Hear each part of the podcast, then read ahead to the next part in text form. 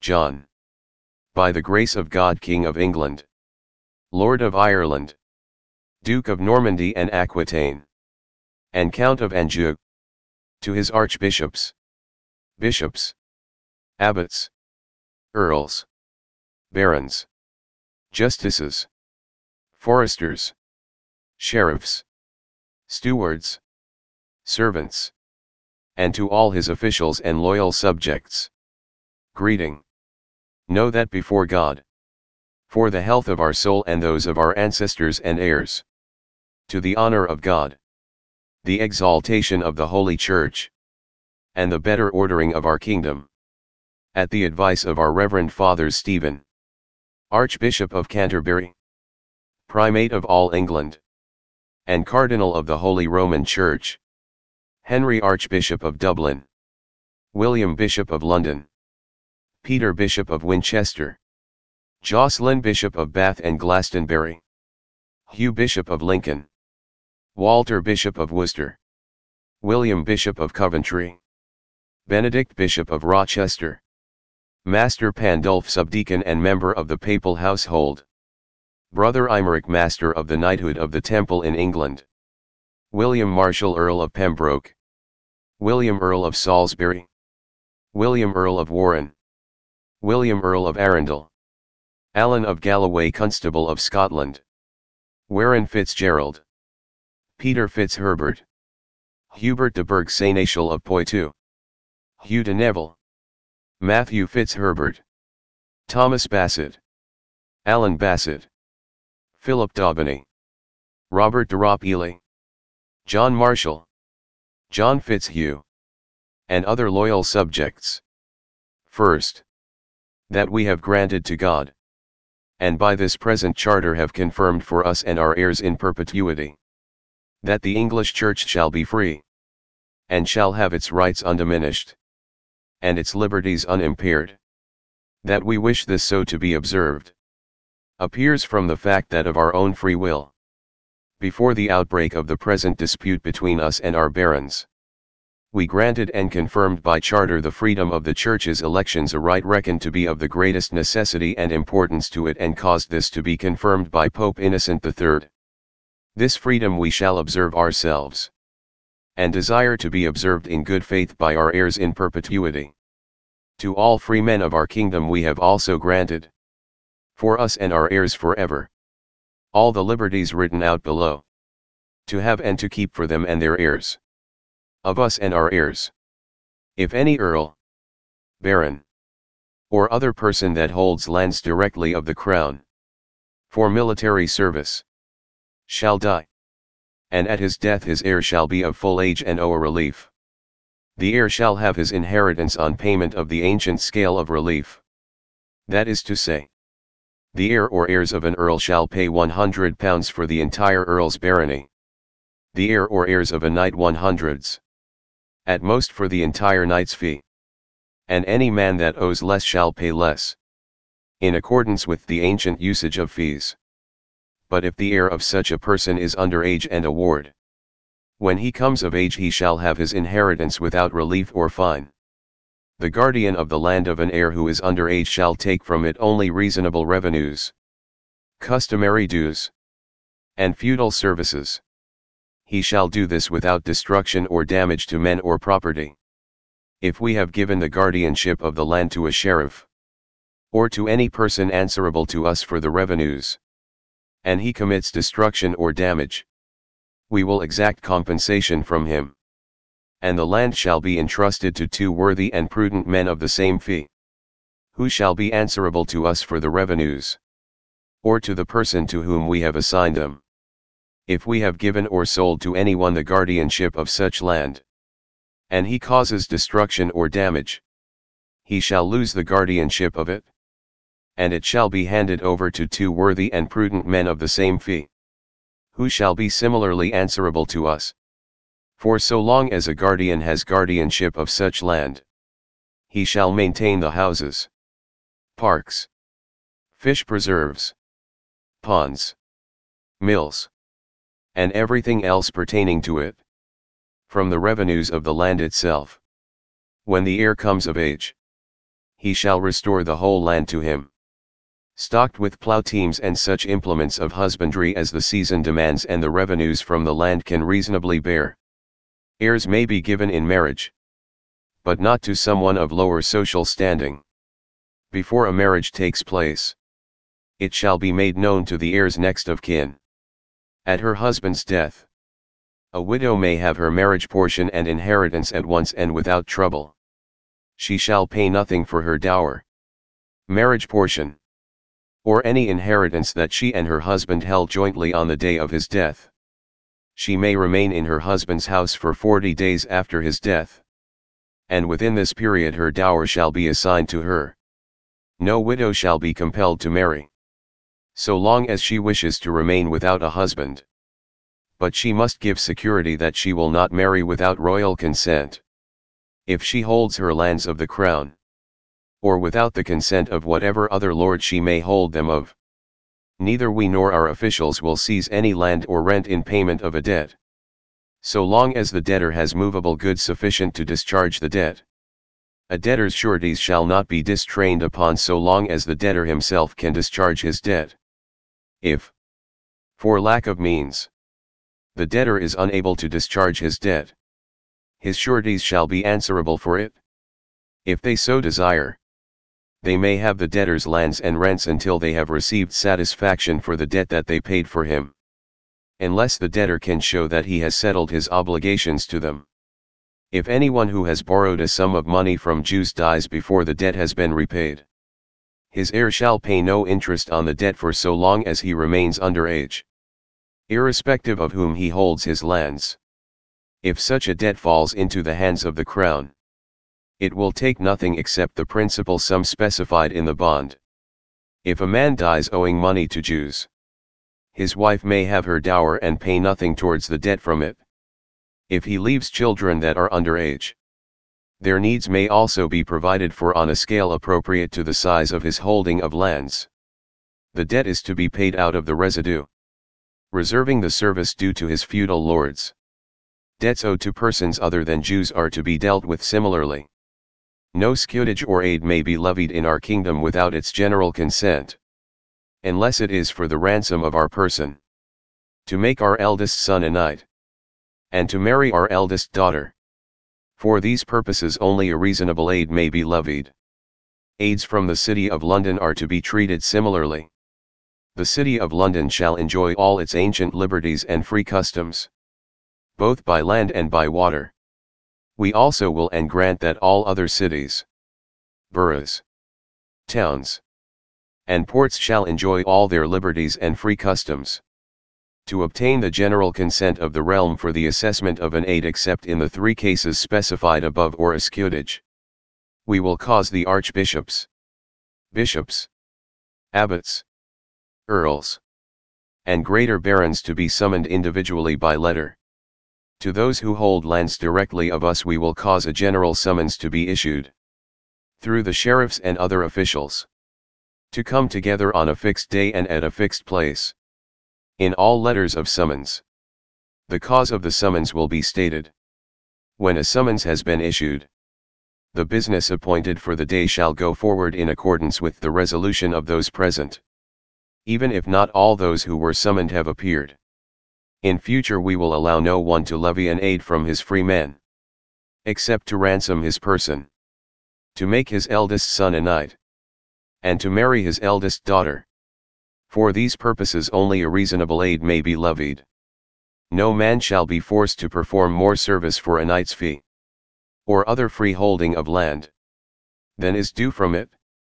Ordinary lawsuits shall not follow the royal court around but shall be held in a fixed place. Inquests of novel disseisin. Mort d'ancestor. And darrein presentment shall be taken only in their proper county court. We ourselves. Or in our absence abroad our Chief Justice. Will send two justices to each county four times a year. And these justices. With four knights of the county elected by the county itself. Shall hold the assizes in the county court on the day and in the place where the court meets. If any assizes cannot be taken on the day of the county court, as many knights and freeholders shall afterwards remain behind. Of those who have attended the court, as will suffice for the administration of justice. Having regard to the volume of business to be done. For a trivial offense, a free man shall be fined only in proportion to the degree of his offense. And for a serious offense correspondingly. But not so heavily as to deprive him of his livelihood. In the same way, a merchant shall be spared his merchandise. And a villein the implements of his husbandry.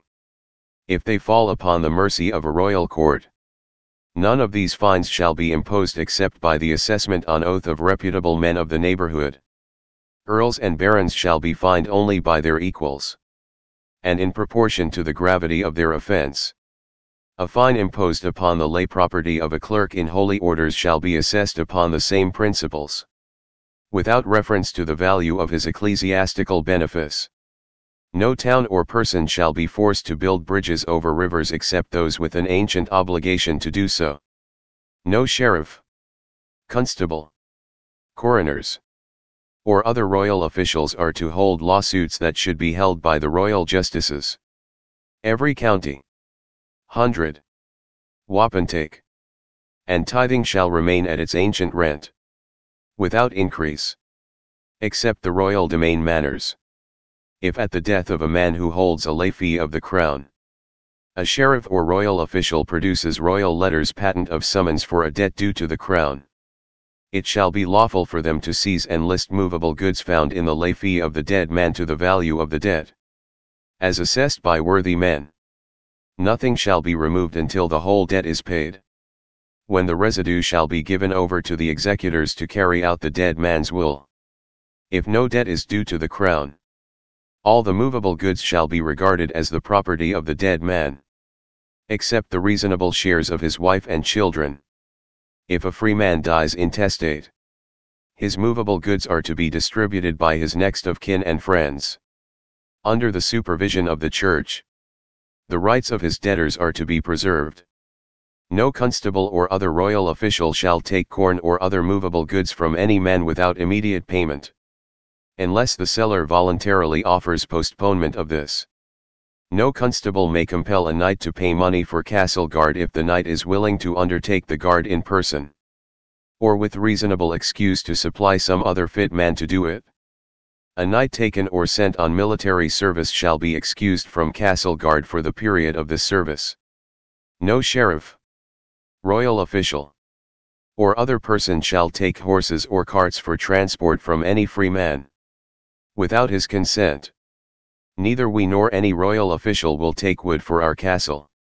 Or for any other purpose. Without the consent of the owner. We will not keep the lands of people convicted of felony in our hand for longer than a year and a day.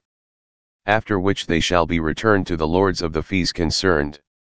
All fish weirs shall be removed from the Thames, the Medway, and throughout the whole of England, except on the sea coast. The writ called precept shall not in future be issued to anyone in respect of any holding of land. If a free man could thereby be deprived of the right of trial in his own lord's court, there shall be standard measures of wine, ale, and corn, throughout the kingdom. There shall also be a standard width of dyed cloth, russet, and haberject. Namely two ells within the selvages. Weights are to be standardized similarly. In future nothing shall be paid or accepted for the issue of a writ of inquisition of life or limbs. It shall be given gratis. And not refused. If a man holds land of the crown by fee farm, socage, or burgage, and also holds land of someone else for knight service. We will not have guardianship of his heir. Nor of the land that belongs to the other person's fee. By virtue of the fee farm. Socage. Or burgage. Unless the fee farm owes knight service. We will not have the guardianship of a man's heir. Or of land that he holds of someone else. By reason of any small property that he may hold of the crown for a service of knives arrows, or the like. In future no official shall place a man on trial upon his own unsupported statement. Without producing credible witnesses to the truth of it? No free man shall be seized or imprisoned, or stripped of his rights or possessions, or outlawed or exiled, or deprived of his standing in any way. Nor will we proceed with force against him, or send others to do so, except by the lawful judgment of his equals or by the law of the land. To no one will we sell. To no one deny or delay right or justice. All merchants may enter or leave England unharmed and without fear. And may stay or travel within it. By land or water. For purposes of trade. Free from all illegal exactions. In accordance with ancient and lawful customs. This, however, does not apply in time of war to merchants from a country that is at war with us.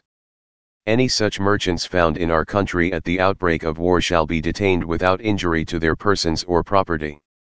Until we or our Chief Justice have discovered how our own merchants are being treated in the country at war with us. If our own merchants are safe they shall be safe too. In future it shall be lawful for any man to leave and return to our kingdom unharmed and without fear. By land or water. Preserving his allegiance to us. Except in time of war for some short period. For the common benefit of the realm. People that have been imprisoned or outlawed in accordance with the law of the land. People from a country that is at war with us. And merchants who shall be dealt with as stated above are excepted from this provision. If a man holds lands of any escheat such as the honour of Wallingford, Nottingham, Boulogne, Lancaster, or of other escheats in our hand that are baronies, at his death his heir shall give us only the relief and service that he would have made to the baron. Had the barony been in the baron's hand. We will hold the escheat in the same manner as the baron held it. People who live outside the forest need not in future appear before the royal justices of the forest in answer to general summonses. Unless they are actually involved in proceedings or are sureties for someone who has been seized for a forest offense. We will appoint as justices constables, sheriffs, or other officials. Only men that know the law of the realm and are minded to keep it well. All barons who have founded abbeys, and have charters of English kings or ancient tenure as evidence of this, may have guardianship of them when there is no abbot, as is their due. All forests that have been created in our reign shall at once be disafforested. River banks that have been enclosed in our reign shall be treated similarly. All evil customs relating to forests and warrens. Foresters. Warreners. Sheriffs and their servants. Or river banks and their wardens. Are at once to be investigated in every county by twelve sworn knights of the county. And within forty days of their inquiry the evil customs are to be abolished completely and irrevocably. But we or our Chief Justice if we are not in England. Are first to be informed. We will at once return all hostages and charters delivered up to us by Englishmen as security for peace or for loyal service. We will remove completely from their offices the kinsmen of Gerard de Athée. And in future they shall hold no offices in England. The people in question are Engelard de Cigogné, Peter, Guy, and Andrew de Chanceaux. Guy de Cigogné. Geoffrey de Martigny and his brothers. Philip Mark and his brothers. With Geoffrey his nephew. And all their followers. As soon as peace is restored. We will remove from the kingdom all the foreign knights. Bowmen. Their attendants. And the mercenaries that have come to it. To its harm. With horses and arms to any man whom we have deprived or dispossessed of lands, castles, liberties, or rights, without the lawful judgment of his equals. We will at once restore these. In cases of dispute the matter shall be resolved by the judgment of the 25 barons referred to below in the clause for securing the peace. In cases, however, where a man was deprived or dispossessed of something without the lawful judgment of his equals by our father King Henry or our brother King Richard. And it remains in our hands or is held by others under our warranty. We shall have respite for the period commonly allowed to crusaders. Unless a lawsuit had been begun. Or an inquiry had been made at our order. Before we took the cross as a crusader. On our return from the crusade. Or if we abandon it. We will at once render justice in full. We shall have similar respite in rendering justice in connection with forests that are to be disafforested or to remain forests when these were first afforested by our father Henry or our brother Richard, with the guardianship of lands in another person's fee. When we have hitherto had this by virtue of a fee held of us for knight service by a third party, and with abbeys founded in another person's fee. In which the lord of the fee claims to own a right. On our return from the crusade. Or if we abandon it. We will at once do full justice to complaints about these matters. No one shall be arrested or imprisoned on the appeal of a woman for the death of any person except her husband. All fines that have been given to us unjustly and against the law of the land. And all fines that we have exacted unjustly. Shall be entirely remitted or the matter decided by a majority judgment of the 25 barons referred to below in the clause for securing the peace together with Stephen. Archbishop of Canterbury. If he can be present and such others as he wishes to bring with him. If the Archbishop cannot be present, proceedings shall continue without him. Provided that if any of the 25 barons has been involved in a similar suit himself, his judgment shall be set aside. And someone else chosen and sworn in his place. As a substitute for the single occasion. By the rest of the 25. If we have deprived or dispossessed any Welshman of land, liberties, or anything else in England or in Wales, without the lawful judgment of their equals. These are at once to be returned to them. A dispute on this point shall be determined in the marches by the judgment of equals. English law shall apply to holdings of land in England. Welsh law to those in Wales. And the law of the marches to those in the marches.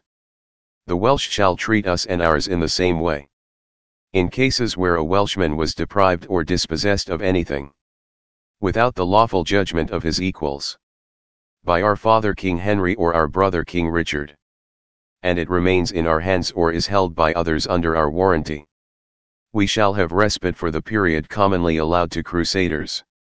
Unless a lawsuit had been begun, or an inquiry had been made at our order, before we took the cross as a crusader but on our return from the crusade. Or if we abandon it, we will at once do full justice according to the laws of Wales and the said regions. We will at once return the son of Llewellyn. All Welsh hostages. And the charters delivered to us as security for the peace. With regard to the return of the sisters and hostages of Alexander, King of Scotland, his liberties and his rights we will treat him in the same way as our other barons of England. Unless it appears from the charters that we hold from his father William, formerly King of Scotland, that he should be treated otherwise. This matter shall be resolved by the judgment of his equals in our court. All these customs and liberties that we have granted shall be observed in our kingdom in so far as concerns our own relations with our subjects. Let all men of our kingdom, whether clergy or laymen. Observe them similarly in their relations with their own men. Since we have granted all these things for God, for the better ordering of our kingdom, and to allay the discord that has arisen between us and our barons. And since we desire that they shall be enjoyed in their entirety, with lasting strength, forever, we give and grant to the barons the following security the barons shall elect twenty-five of their number to keep, and cause to be observed with all their might. The peace and liberties granted and confirmed to them by this charter. If we, our Chief Justice, our officials, or any of our servants offend in any respect against any man, or transgress any of the articles of the peace or of the security, and the offense is made known to four of the said twenty-five barons, they shall come to us, or in our absence from the kingdom to the Chief Justice, to declare it and claim immediate redress. If we, or in our absence abroad the Chief Justice, make no redress within forty days, reckoning from the day on which the offence was declared to us or to him, The four barons shall refer the matter to the rest of the twenty-five barons. Who may distrain upon and assail us in every way possible. With the support of the whole community of the land. By seizing our castles. Lands. Possessions. Or anything else saving only our own person and those of the Queen and our children. Until they have secured such redress as they have determined upon. Having secured the redress they may then resume their normal obedience to us. Any man who so desires may take an oath to obey the commands of the twenty-five barons for the achievement of these ends. And to join with them in assailing us to the utmost of his power. We give public and free permission to take this oath to any man who so desires. And at no time will we prohibit any man from taking it. Indeed, we will compel any of our subjects who are unwilling to take it to swear it at our command.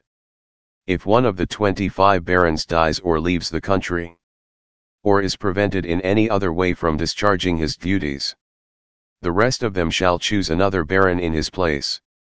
At their discretion, who shall be duly sworn in as they were. In the event of disagreement among the 25 barons on any matter referred to them for decision, the verdict of the majority present shall have the same validity as a unanimous verdict of the whole 25 whether these were all present or some of those summoned were unwilling or unable to appear. The twenty-five barons shall swear to obey all the above articles faithfully. And shall cause them to be obeyed by others to the best of their power. We will not seek to procure from anyone. Either by our own efforts or those of a third party. Anything by which any part of these concessions or liberties might be revoked or diminished. Should such a thing be procured it shall be null and void and we will at no time make use of it. Either ourselves or through a third party. We have remitted and pardoned fully to all men any ill will, hurt, or grudges that have arisen between us and our subjects. Whether clergy or laymen. Since the beginning of the dispute. We have in addition remitted fully. And for our own part have also pardoned. To all clergy and laymen any offences committed as a result of the said dispute between Easter in the sixteenth year of our reign and the restoration of peace. In addition we have caused letters patent to be made for the barons. Bearing witness to the security and to the concessions set out above. Over the seals of Stephen Archbishop of Canterbury. Henry Archbishop of Dublin. The other bishops named above. And Master Pandulph. It is accordingly our wish and command that the English Church shall be free. And that men in our kingdom shall have and keep all these liberties, rights, and concessions, well and peaceably in their fullness and entirety for them and their heirs, of us and our heirs, in all things and all places forever. Both we and the barons have sworn that all this shall be observed in good faith and without deceit. Witness the above mentioned people and many others given by our hand in the meadow that is called Runnymede. Between Windsor and Staines. On the 15th day of June in the 17th year of our reign.